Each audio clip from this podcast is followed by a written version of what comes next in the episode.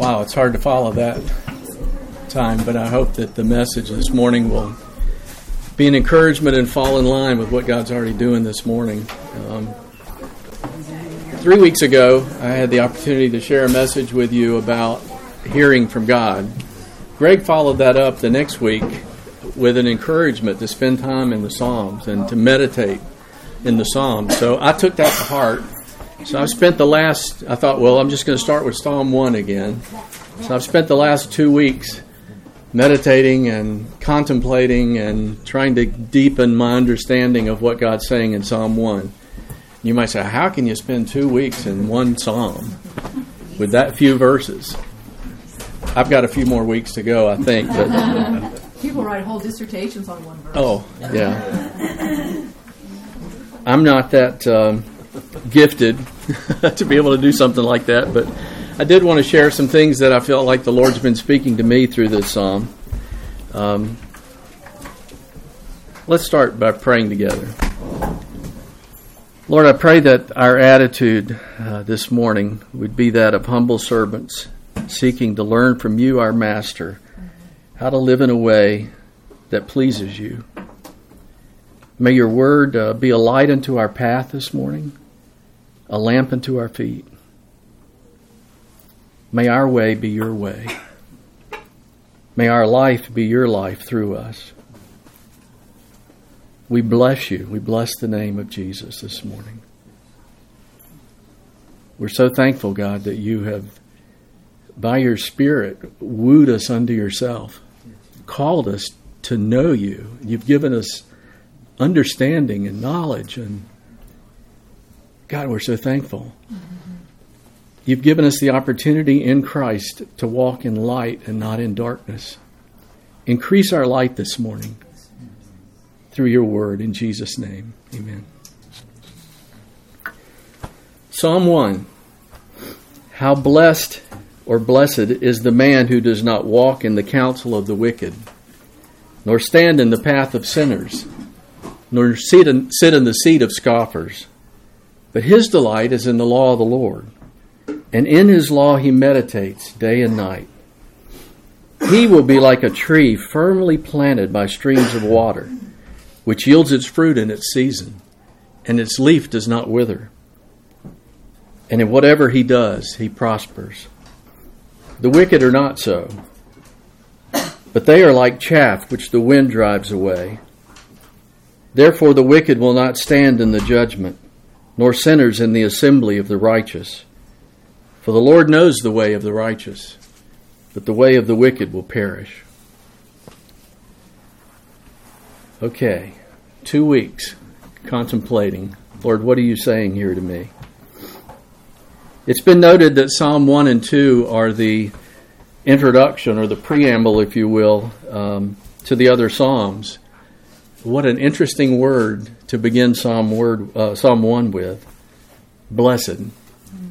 This morning we've been blessing the name of the Lord, and God's been blessing us. And this morning, what I hope we can pull from this is an understanding and a, a reaffirmation of the blessings that God has given us through just the knowledge of Jesus.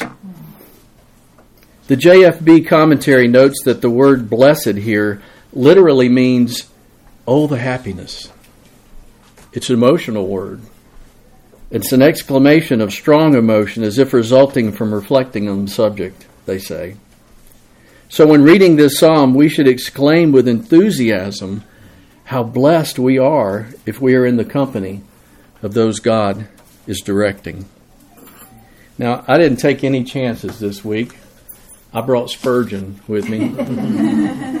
Greg told me beforehand that he was going to have some tomatoes and he would either throw them or eat them. So Spurgeon's going to keep me clean here. Thank you, Preston, for letting me borrow this.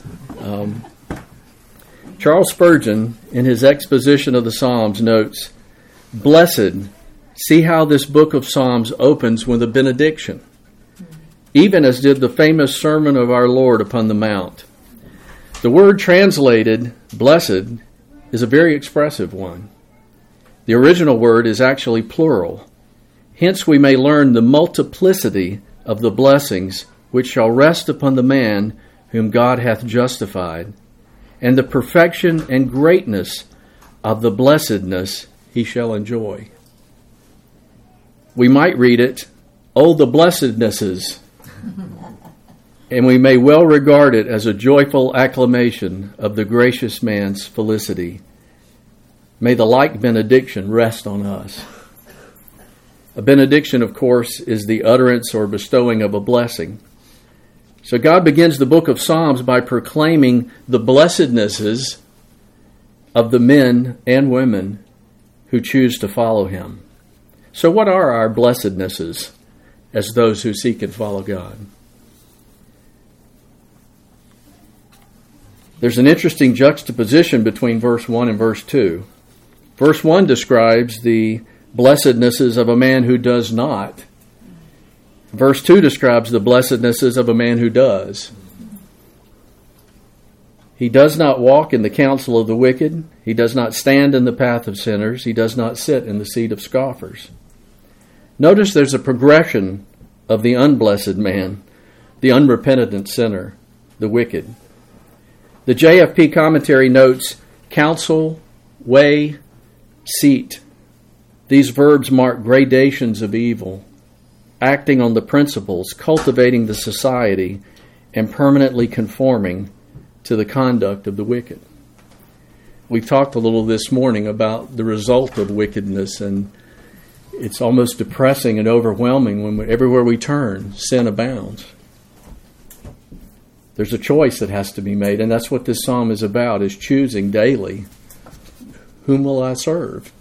As for me and my house, we will serve the Lord. And Christ brought new light to that, telling us that if we're to follow Him, we have to die daily. This is a question we settle once with God, but then we settle it every day with ourselves. Spurgeon noted when men are living in sin, they go from bad to worse. At first, they merely walk in the counsel of the careless and the ungodly who forget God. The evil is rather practical than habitual.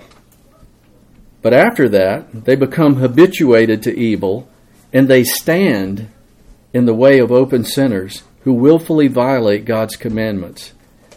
And if left alone, they go one step further and become themselves pestilent teachers and tempters of others, and thus they sit in the seat of the scornful. We know that the result of sin in its essence is that which causes separation from our relationship with God, our Creator. It's a matter of nature that presents itself in actions.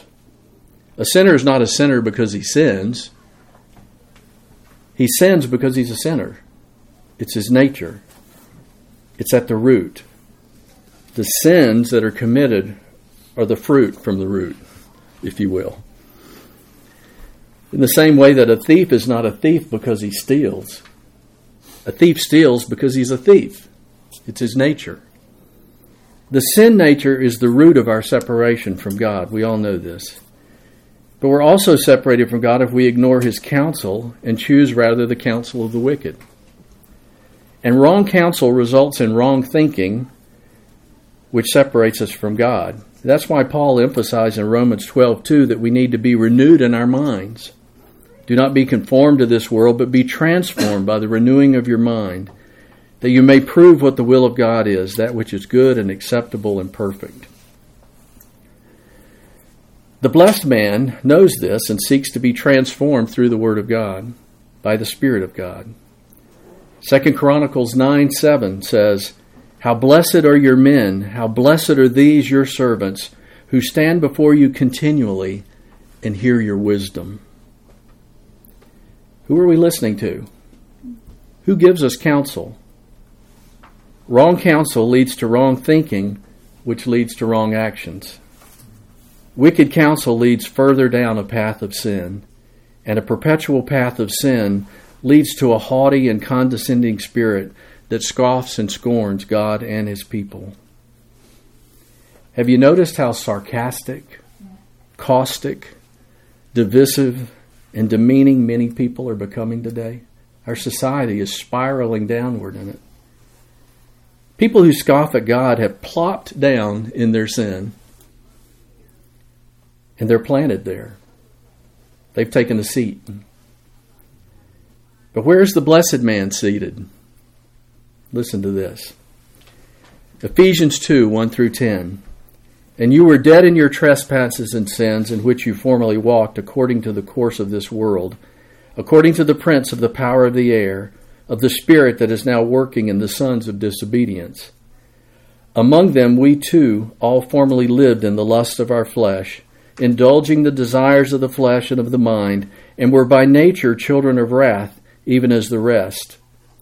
But God, being rich in mercy, because of his great love with which he loved us, even when we were dead in our transgressions, made us alive together with Christ, by grace you've been saved, and raised us up with him, and seated us with him in the heavenly places in Christ Jesus, so that in the ages to come he might show the surpassing riches of his grace and kindness toward us in Christ Jesus. For by grace you've been saved through faith, that not of yourselves, it's the gift of God, not as the result of works, so that no one may boast. For we are his workmanship, created in Christ Jesus for good works, which God prepared beforehand so that we would walk in them. So, where are we as believers seated? We're seated in the heavenly places with Jesus. Have you laid hold of that? We are we're in a position in Christ. We are seated with Jesus. We are his workmanship. We're created for good works to walk in them. You know, we look at the sin of the world that's around us and it can become despairing. We have to remind ourselves what does he require of you, you, O man, but to love justice, to do kindness, and to walk humbly with your God.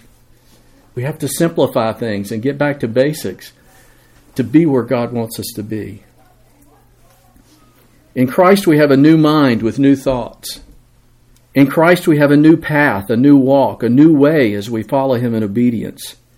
In Christ, we are seated in the heavenly places with Him. As a result, we have the blessednesses found in Galatians 5 22 through 25, and we refer to them as the fruit of the Spirit, obviously. But the fruit of the Spirit is love and joy, peace, patience, kindness, goodness, faithfulness, gentleness, self control. Against such things there is no law. Now, those who belong to Christ Jesus have crucified the flesh with its passions and desires. If we live by the Spirit, let us also walk by the Spirit. So in verse 1, we see what the blessed man does not do. Let's look at verse 2 to see what the blessed man does. But his delight is in the law of the Lord, and in his law he meditates day and night. Have you ever heard the saying, Lord, let me be lost in your word, that your word may be found in me. That's kind of the idea of delighting in the law of the Lord, but I think it's more than that. The word delight literally means to please someone greatly. As I was meditating on this, I had a thought that had not occurred to me since reading the passage before. Always read it as my delighting in God's Word, but it occurred to me that it also delights God. It pleases God when we desire and delight in His Word. So if my delight is in God's Word, then He is greatly pleased with me. I want to please my Father. So how do I please Him? I listen to Him speak through His Word and by His Spirit, then I do what He says in joyful obedience. It's as simple as that. It's abiding. Meditating on His law day and night is a crucial element in hearing, obeying, and abiding. So, what does it mean to meditate? It means to measure, to think deeply about, and my favorite definition is to chew the cud. That literally means to further chew partially digested food. Have you ever watched a cow chew her cud? It's really interesting. When cows chew their cuds, they secrete a saliva, and this saliva contains a natural antacid which helps to buffer the rumen or the first compartment of their stomach. So when a cow chews her cud, she's actually regurgitating a, a bolus or ball of food into her mouth, which she rechews and reswallows. Glad you said that just before we Just eat. before lunch, yeah. it's a nice picture, huh? Well, obviously, the image for us is that we don't just read God's Word and then blast past it. It's unhealthy to be speed eaters. It's also spiritually unhealthy to be speed readers. Rather, we think deeply about the Word and then we ruminate on it. And as the day goes by, we keep on going back to what we read and prayerfully ask God to bring up another thought, to regurgitate another idea, and to take us deeper in our understanding of what He's saying to us. God's Word is rich, and the taste is to be savored. So choose slowly and keep chewing. Keep chewing. Okay, we better move on to verse 3. He will be like a tree firmly planted by streams of water, which yields its fruit in its season, and its leaf does not wither, and whatever he does, he prospers. Have you ever considered that we are not wild trees, where some seed is blown and it just grew up? This says it's a tree firmly planted, planted by someone. We're chosen trees. A master gardener chose this tree. He chose my planting place. I'm planted in Gateway Christian Fellowship. I'm planted in Raleigh, North Carolina. I'm not only chosen by God, but planted, firmly planted. My God grows good trees, deep rooted trees that withstand wind and storm. And what a beautiful image God gives us here that we're firmly planted by streams of water. The King James Version says rivers of water. Another observation by Charles Spurgeon. By the rivers of water, so that even if one river should fail, he hath another. The rivers of pardon and the rivers of grace, the rivers of the promise, and the river of communion with Christ are never failing sources of supply. We're chosen. We're firmly planted in Christ. We have an unending supply of living water. What's the result of this culmination of the blessednesses of God? We yield fruit in season. Our leaf does not wither. and whatever we do, we prosper in God. We're not only strong trees, we're evergreen trees. And the really curious thing, we're evergreens that produce fruit. There aren't many of those. Do you know of any? There's the avocado tree, the mango tree. These are all good trees. The lychee tree in China, the olive tree. The olive was one of the most valuable trees to the ancient Hebrews. It's the first mentioned in Scripture when the dove returned to Noah's ark carrying an olive branch in its beak. It was described as a land of olive oil. That's a pretty good company of trees to be in, don't you think? We're evergreens that bear fruit. Jeremiah 17, 7 and 8 says something similar. Blessed is the man who trusts in the Lord and whose trust is the Lord. For he will be plant like a tree planted by the water that extends its roots by a stream and will not fear when the heat comes, but its leaves will be green, and it will not be anxious in a year of drought, nor cease to yield fruit. What a promise we have in God. What blessednesses we experience in Him. That line, and whatever He does, He prospers. Ponder that a minute. The Lord's promised to give us every place that our step, our foot steps on. Uh, there's so many things that God is providing for us and that will prosper us in if we take Him up on it.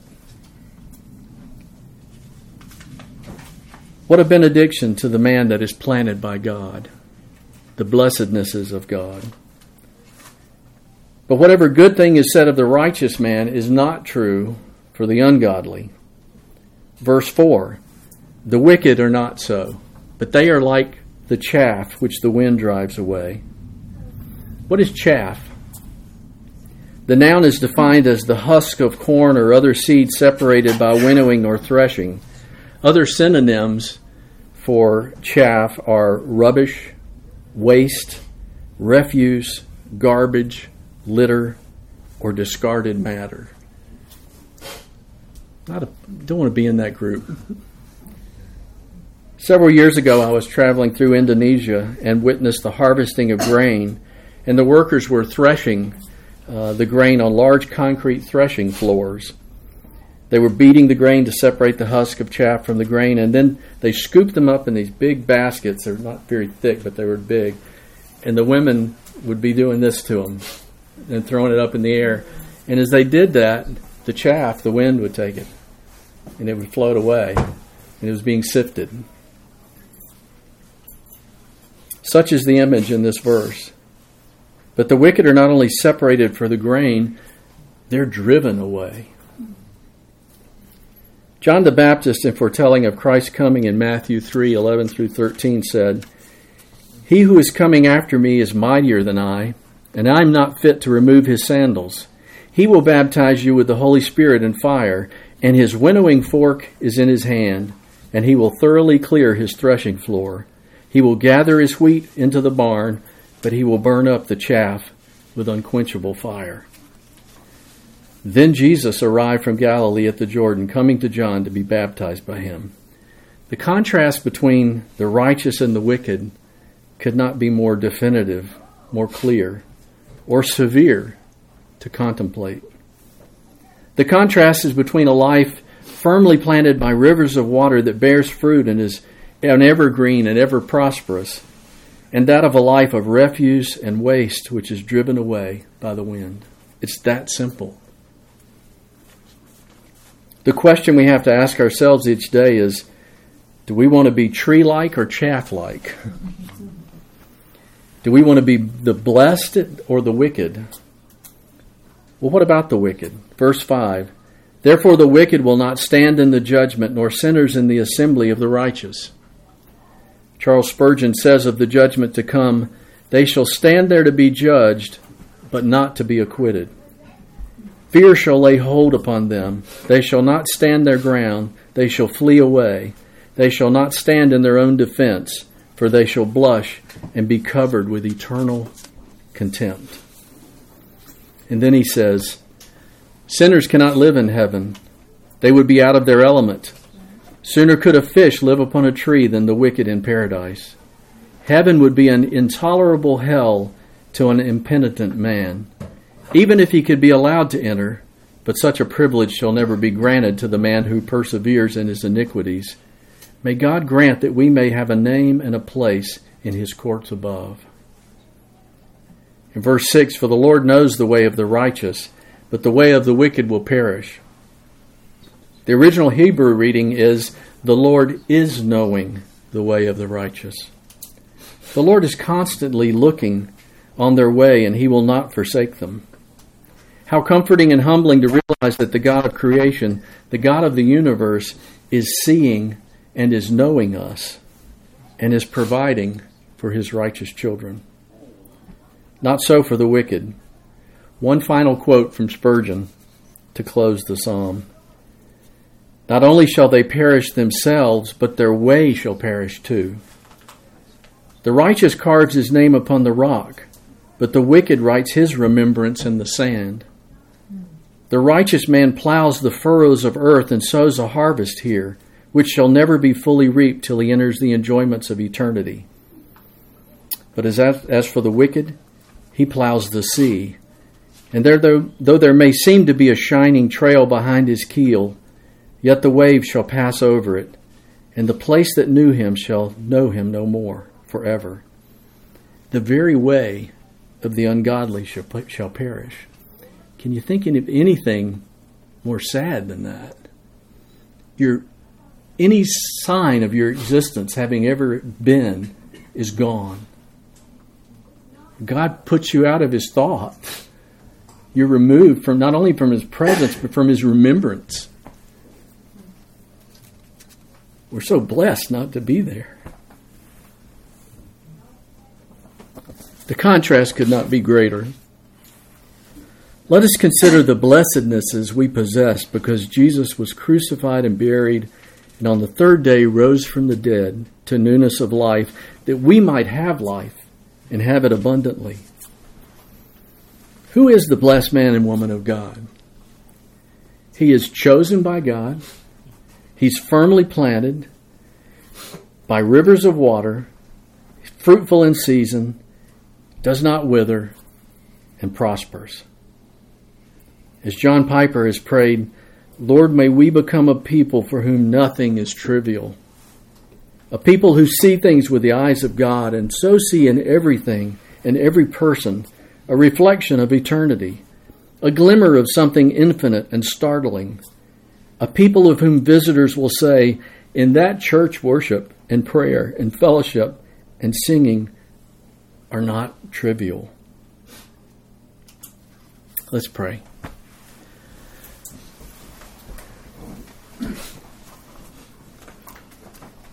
Lord, I feel so inadequate this morning to present your word, but the things you've been communicating to me in, in our time together about the blessednesses of knowing you. As feeble as I feel sometimes in where I am in my walk with you, Lord, I'm just so thankful. So thankful that you called me by name. You drew me by your Spirit. You continue to draw me.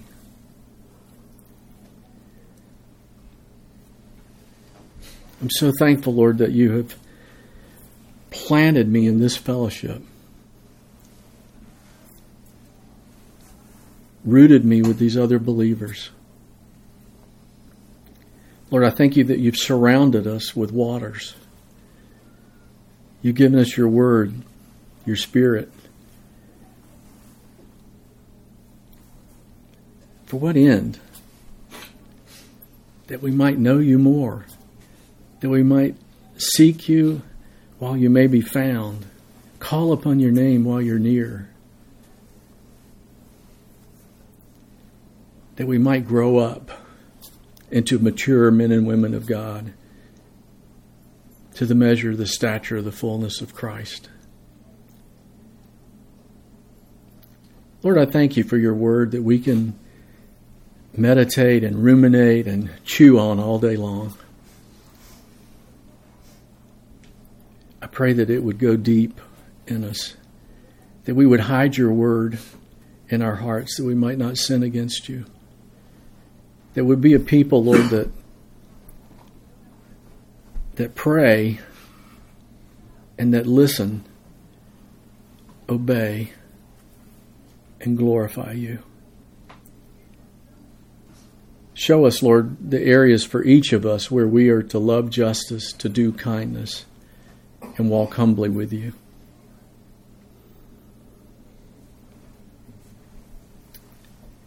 Thank you, Lord, for the blessednesses of knowing Jesus. In his name we pray. Amen.